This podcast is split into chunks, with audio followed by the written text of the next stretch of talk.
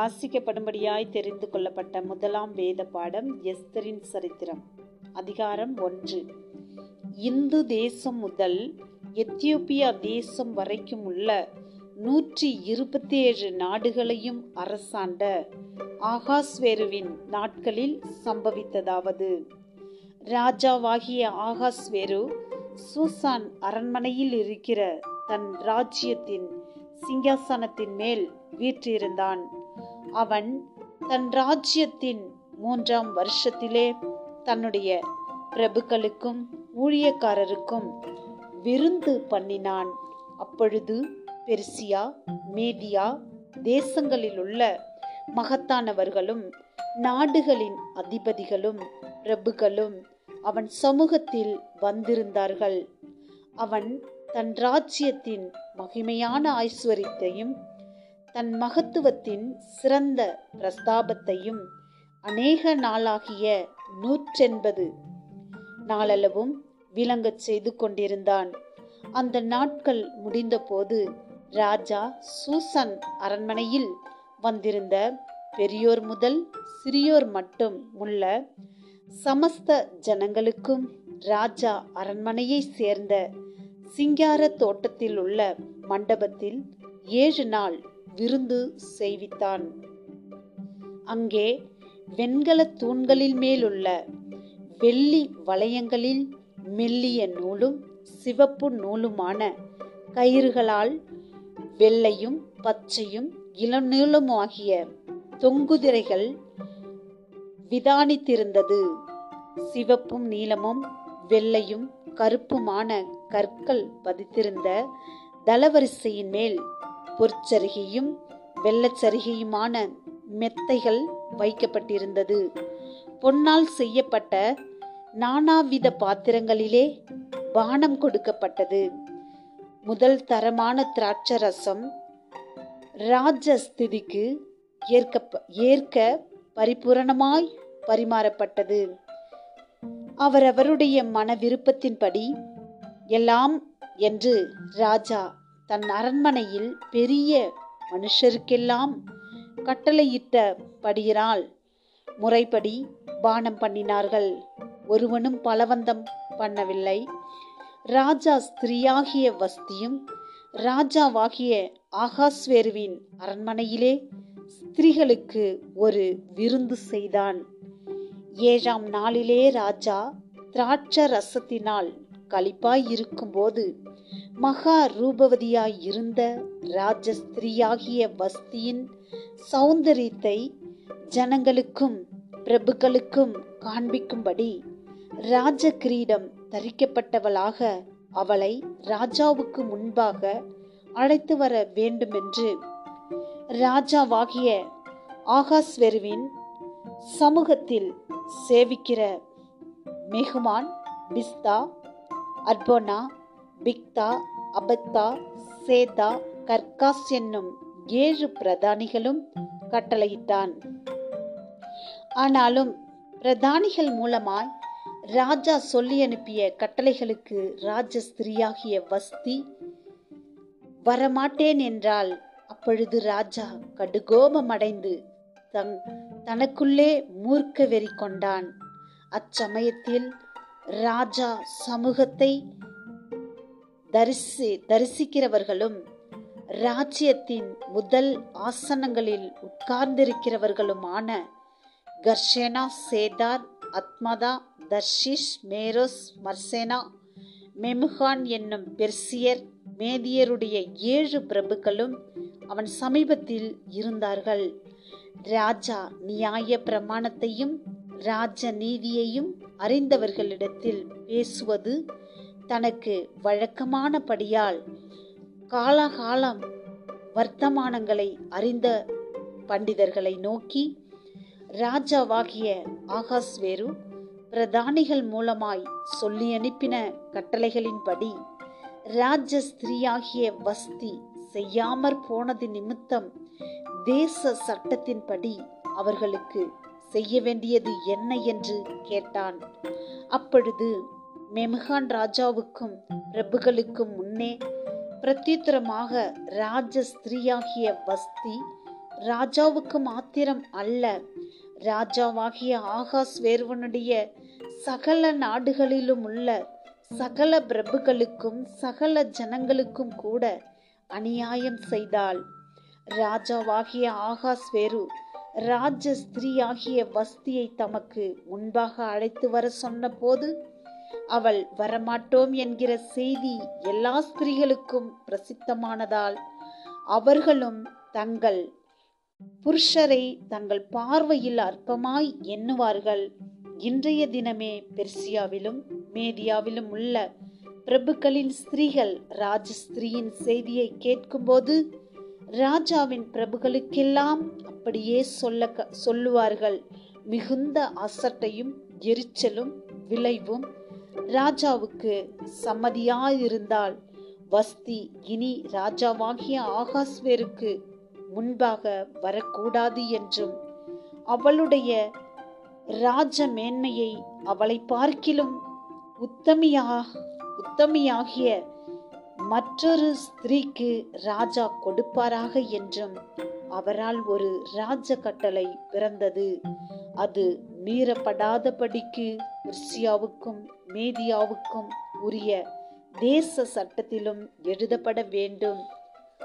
இப்படி ராஜ ராஜா தீர்த்த காரியம் தமது வஸ்திரமான ராஜ்யமெங்கும் கேட்கப்படும் போது பெரியோர் முதல் சிறியோர் மட்டுமுள்ள எல்லா ஸ்திரீகளும் தங்கள் புருஷரை கனம் பண்ணுவார்கள் என்றான்.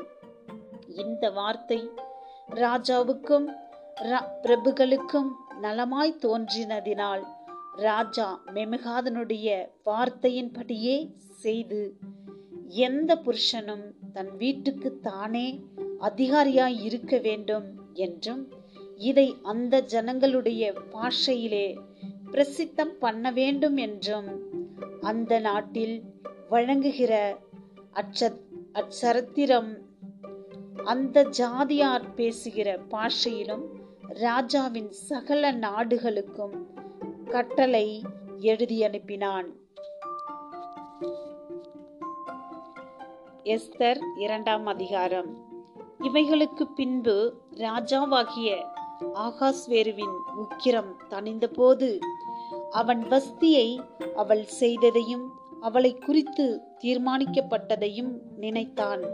அப்பொழுது ராஜாவை சேவிக்கிறவனுடைய ஊழியக்காரர் அவனை நோக்கி ரூபவதிகளாயிருக்கிற கன்னி பெண்களை ராஜாவுக்காக தேட வேண்டும்.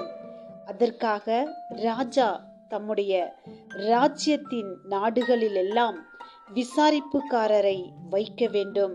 அவர்கள் ரூபவதிகளாயிருக்கிற சகல கன்னி பெண்களையும் கூட்டி சூசான் அரண்மனையில் இருக்கிற கன்னி மாடத்துக்கு வரவழைத்து ஸ்திரிகளை காவல் பண்ணுகிற ராஜாவின் பிரதானியாகிய ஏகாயின் வசத்திலே ஒப்புவிக்க வேண்டும். அவர்களுடைய சுத்திகரிப்புக்கு வேண்டியவைகள் அவைகளுக்கு கொடுக்கப்பட வேண்டும். அப்பொழுது ராஜாவாகிய கண்களுக்கு பிரியமான கன்னி வஸ்திக்கு பதிலாக பட்டத்து ஸ்திரீயாக வேண்டும் என்றார்கள். இந்த வார்த்தை ராஜாவுக்கு நலமாய் தோன்றினபடியால் அப்படியே செய்தான். அப்பொழுது சூசான் அரண்மனையில் பெண்யமீனியனாகிய கீசின் குமாரன் சீமேயனுடைய மகனாகிய யாவரிவின் குமாரன் மொர்தெகாய் என்னும் பேருள்ள ஒரு யூதன் இருந்தான்.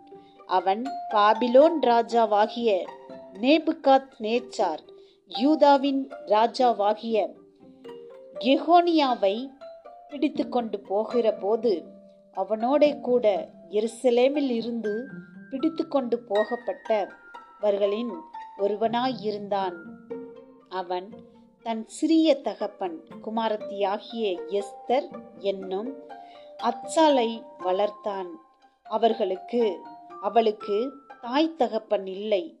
அந்த பெண் ரூபவதியும் சௌந்தரியும் உடையவளாயிருந்தாள் அவள் தகப்பனும் அவள் தாயும் மரணமடைந்த போது மொர்தெகாய் அவளை தன் குமாரத்தியாக எடுத்துக்கொண்டான் ராஜாவின் கட்டளையும் தீர்மானமும் பிரசித்தமாகி அநேகம் பெண்கள் கூட்டப்பட்டு சூசன் அரண்மனையில் உள்ள ஏகாயின் வசத்தில் ஒப்புவிக்கப்படுகிற போது எஸ்தரும் ராஜாவின் அரண்மனைக்கு அழைத்து கொண்டு போகப்பட்டு ஸ்திரிகளை காவல் பண்ணுகிற ஏகாயின் வசத்தில் ஒப்புவிக்கப்பட்டாள்.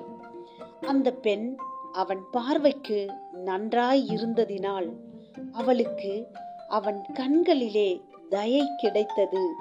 ஆகையால் அவளுடைய சுத்திகரிப்புக்கு வேண்டியவைகளையும் அவளுக்கு தேவையான மற்றவைகளையும் அவளுக்கு கொடுக்கவும்.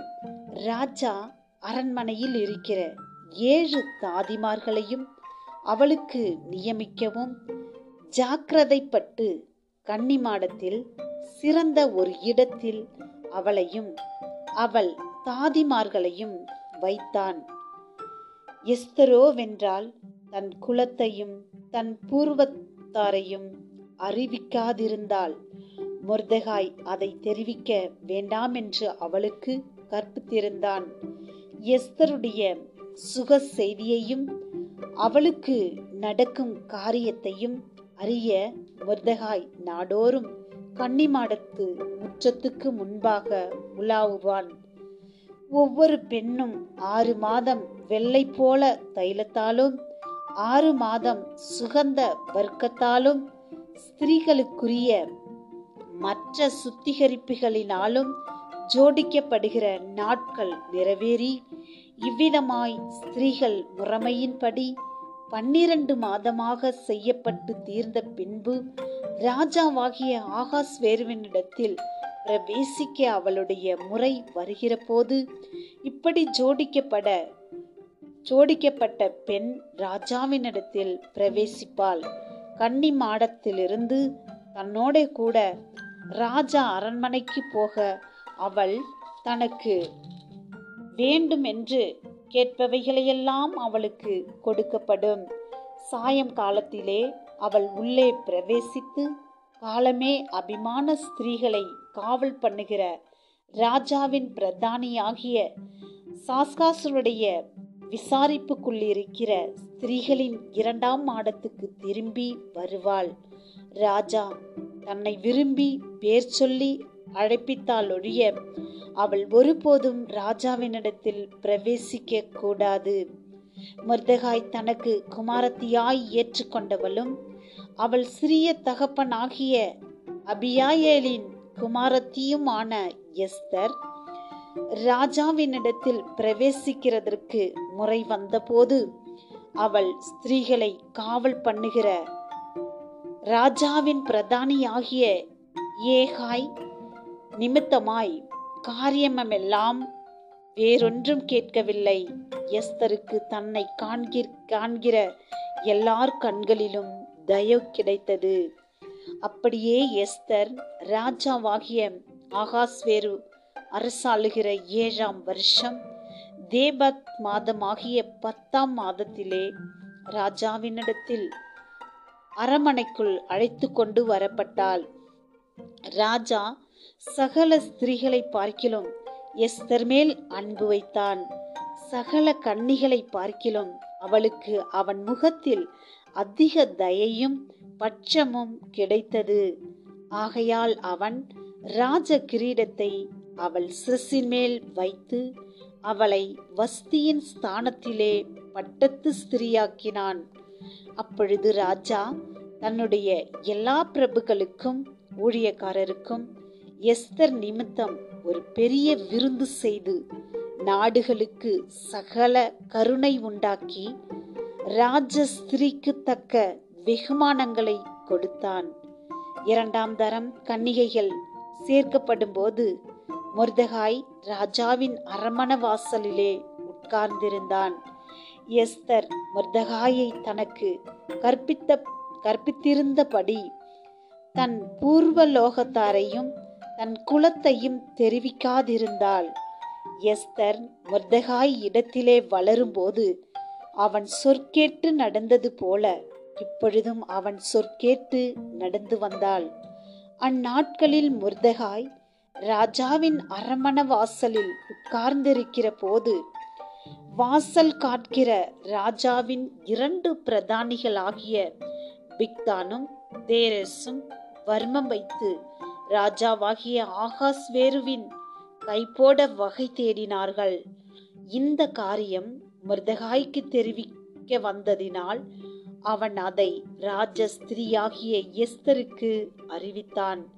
எஸ்தர் மொர்தகாயின் பேரால் அதை ராஜாவுக்கு சொன்னாள். அந்த காரியம் விசாரிக்கப்படுகிற போது அது மெய்யென்று காணப்பட்டது. ஆகையால் அவர்கள் இருவரும் மரத்திலே தூக்கி போடப்பட்டார்கள். இது ராஜா சமூகத்திலே நாளாகமம் புஸ்தகத்திலே எழுதப்பட்டிருக்கிறது. வாசிக்கப்படும்படியாய் தெரிந்து கொள்ளப்பட்ட முதலாம் வேத பாடம் எஸ்தர் ஒன்று இரண்டாம் அதிகாரம் வாசித்து முடிந்தாயிற்று. ஆமேன் ஆமேன்.